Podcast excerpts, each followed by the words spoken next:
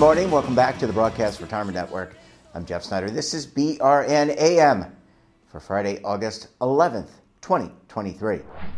At our top story today, gene patterns shape our food choices. And joining me now to discuss this and a lot more, Dr. Joanne Cole is with the University of Colorado School of Medicine. Joanne, it's great to see you. Thanks so much for joining us on the program this morning. Thanks for having me.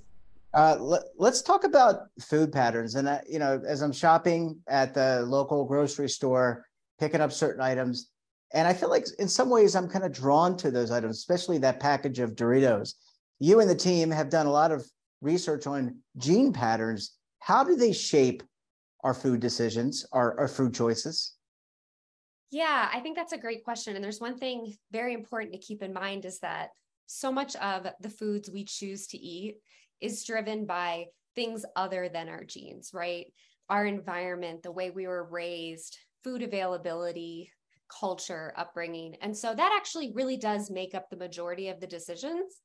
Um, but interestingly, our genes do account for a small amount of our flavor preferences and our adaptive behavioral preferences. And so, um, although they're small, they tend to be strong. Um, and I could give like an easy example. Yeah, sure. The one of the classic examples that many people know about is the cilantro gene. Um, right. So there is an olfactory receptor in your nose that senses and binds to aroma compounds in cilantro. And so if you have a certain version of this olfactory receptor gene, you may perceive cilantro as a soapy flavor as opposed to a fruity flavor. So that's a great example of different people having different gene versions of an of the cilantro olfactory receptor gene and it binding cilantro different and that like sends different signals to the brains and so they perceive different flavor.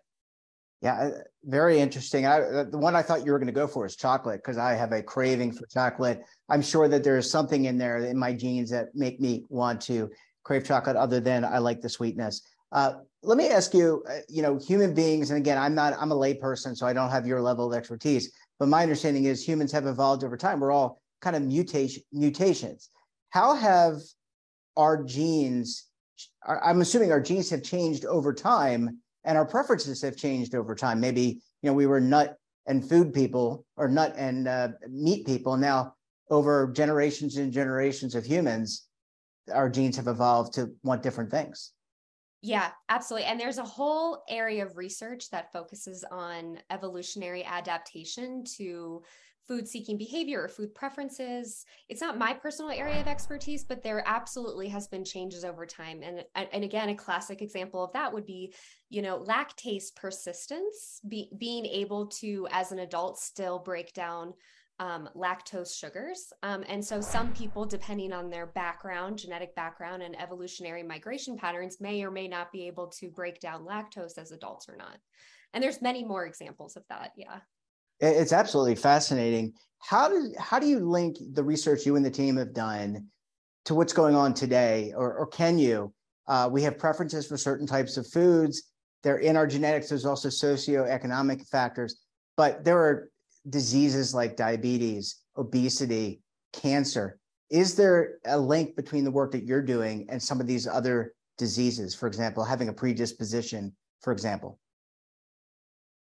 Yeah, so that's a that's a complicated question, but I do think that's the that's the goal, right? I mean that that's the goal of wanting to study this is so that we can better improve human health, um, and hopefully potentially through personalizing nutrition therapy, so that people are sticking to better guidelines for eating healthier making it easier to eat healthier so they can decrease their their risk of these metabolic diseases like diabetes and obesity or cancer. And so i specifically work a little bit in the diabetes and metabolic disease space. And one of the things i'm interested in is if i can identify the genes that are directly involved in why a person is eating what they're eating, say because of flavor preferences, which have a really strong impact on whether someone's going to buy that food or enjoy that food or not enjoy that food. Um, and so I want to capitalize on those really strong flavor preferences and see if we can use them as a tool to help people find new foods that maybe have similar compounds that they know that they have a positive reward response to because of their genetic profile um, and maybe give them better guidance on healthier eating patterns. Or, for example, if there were two foods and one happens to be have a lower glycemic index than the other, but they have similar flavor compounds and elicit a similar reward response in the brain, then maybe we can help guide people to the healthier choice um, based on their genetic profile and pre- genetic predisposition to different flavors. So I think it's a little bit, I mean, it's early. This is very early research, but I think it's an exciting direction we can go. Um, actually, I have a, a, another really amazing idea to take sure. this would be um, if we could identify so as I mentioned, the olfactory receptor, it's a receptor. It binds kind of like a lock and key um, to different flavor compounds. And so these are natural flavor compounds in different foods, and they tend to bind to taste receptors or smell receptors. But what if we could derive natural or synthetic compounds that also bind? Like, could we alter someone's response to different foods and flavors? Can we have like a shaker of like the that compounds that make someone positively react to food and put that on healthy food. So that's kind of like a pie in the sky idea, but that would be a very cool biological intervention to guide people towards healthier food. Yeah, it sounds like something McCormick Spice Company may want to think about. They should partner with you. And yeah, then that'd make, be great. Have you know, put it on the crab cakes because they make the Old Bay. Anyway, Joanne, I need to take a very quick break. In all seriousness, when we come back, I want to talk about the how this information will help nutritionists and also, we'll talk more about personalization. You're going to want to stay tuned right here on BRN AM.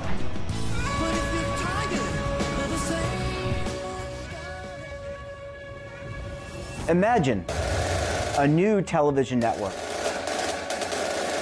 that will make you richer, healthier, and in control of your financial future.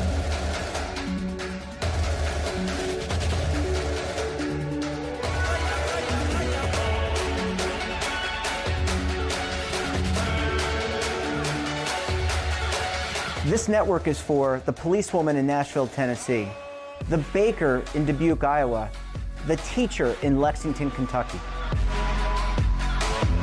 We want to make the idea of savings and retirement culturally relevant. But what do you see as a defining issue of the midterms?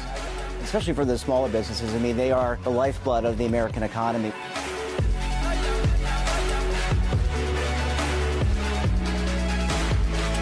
Featuring exclusive interviews, current affairs, and docu-series. 33 yeah. years old, you retired early. The philosophy is money only matters if it helps you live a life that you love. But you got to start thinking about retirement as soon as you get in. The Broadcast Retirement Network will drive very high engagement with premium partnerships. So this isn't retirement and savings for your parents or grandparents. This is for all Americans. And we're going to change the way you think about money.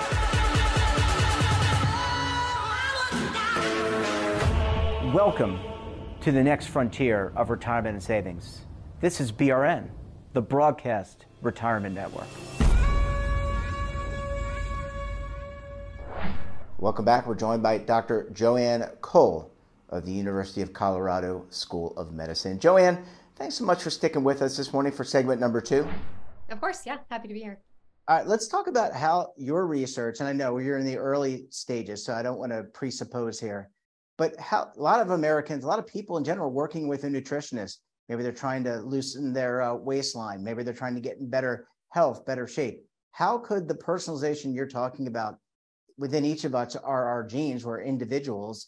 How would that shape our nutritional guidance in the future?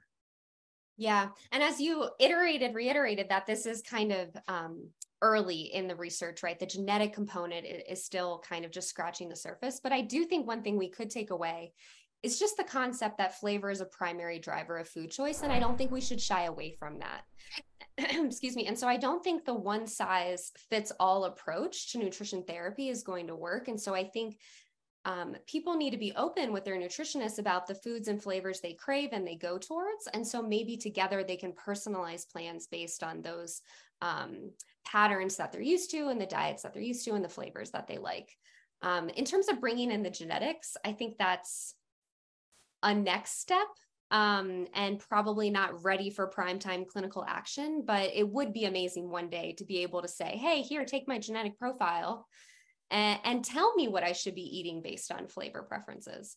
Um, but right now we just have a few really low hanging fruit examples like the cilantro one um, and a handful of others. But I'm that's what I'm working on now, trying to dig in to those. And and to your point, you know, there's uh, something called 23andMe where you can send your information to a service. They come back and tell you all your ancestry and everything.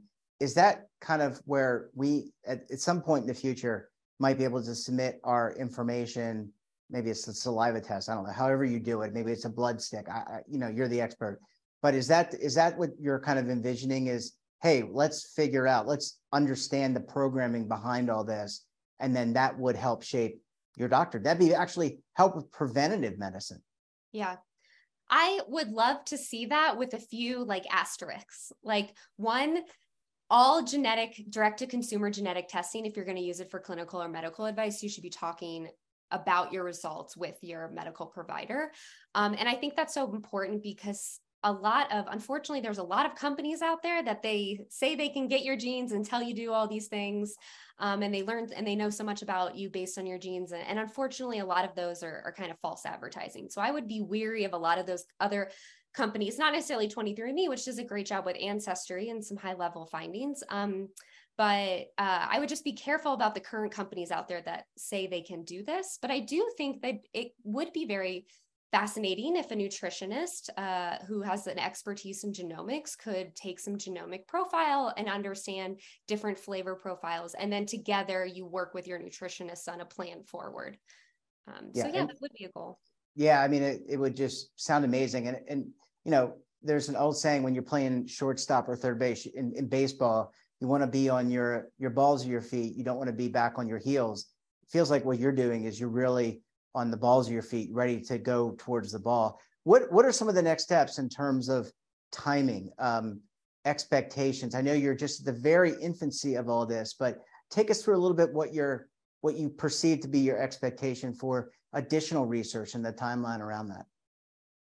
Yeah, absolutely. So, one of the things I'm working on right now is kind of deciphering some of the complexities of the human genome. So, when we do these studies, um, we are scanning 3 billion bases of the human genome just to find statistical associations on a computer between a trait and a genotype. And so it's a very statistical heavy approach and it's fully computational, but we're not yet translating it to human studies. So a couple of the next steps I'm working on right now are one, um, once we find this statistical association, can we glean more information from it? Because unfortunately, it doesn't pinpoint the gene quite yet. So there's some extra steps that need to say, oh, we think it's this gene that's controlling this flavor perception. So we got to do those computational approaches for that method.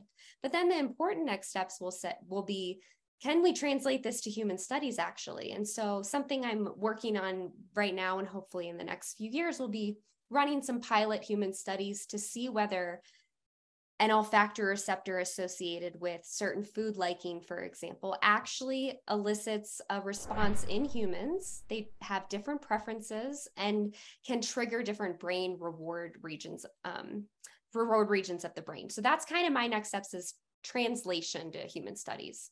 Yeah, it, I mean, it's really amazing. And it has such so many far reaching implications. I mean, just thinking about even some of the current diseases, how this could be applied. Joanne, we're going to have to leave it there. Congratulations on the great research thus far. And look, we look forward to checking in with you later on at some point in the future. Thanks so much for joining us, and we look forward to having you back on the program again very soon. Great. Thank you so much.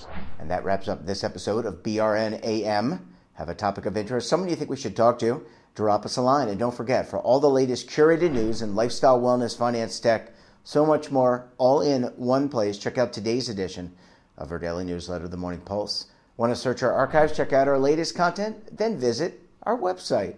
We're back again tomorrow for another edition of BRN Weekly. We'll be joined by NASDAQ's Monica Malpass, and then we'll be taking a look back at some of our best segments for the week. You're not going to want to miss it. Until then, I'm Jeff Snyder. Stay safe, keep on saving, and don't forget, roll with the changes.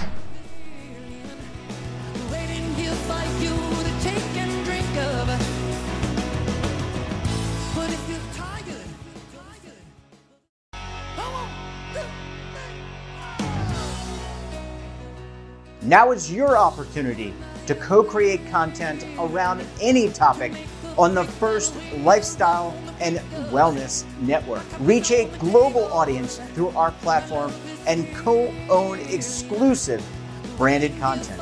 All of our programs are available on demand and also as audio only podcasts, so you can take us on the go. Broadcast Retirement Network, available anytime, anywhere, and on any device.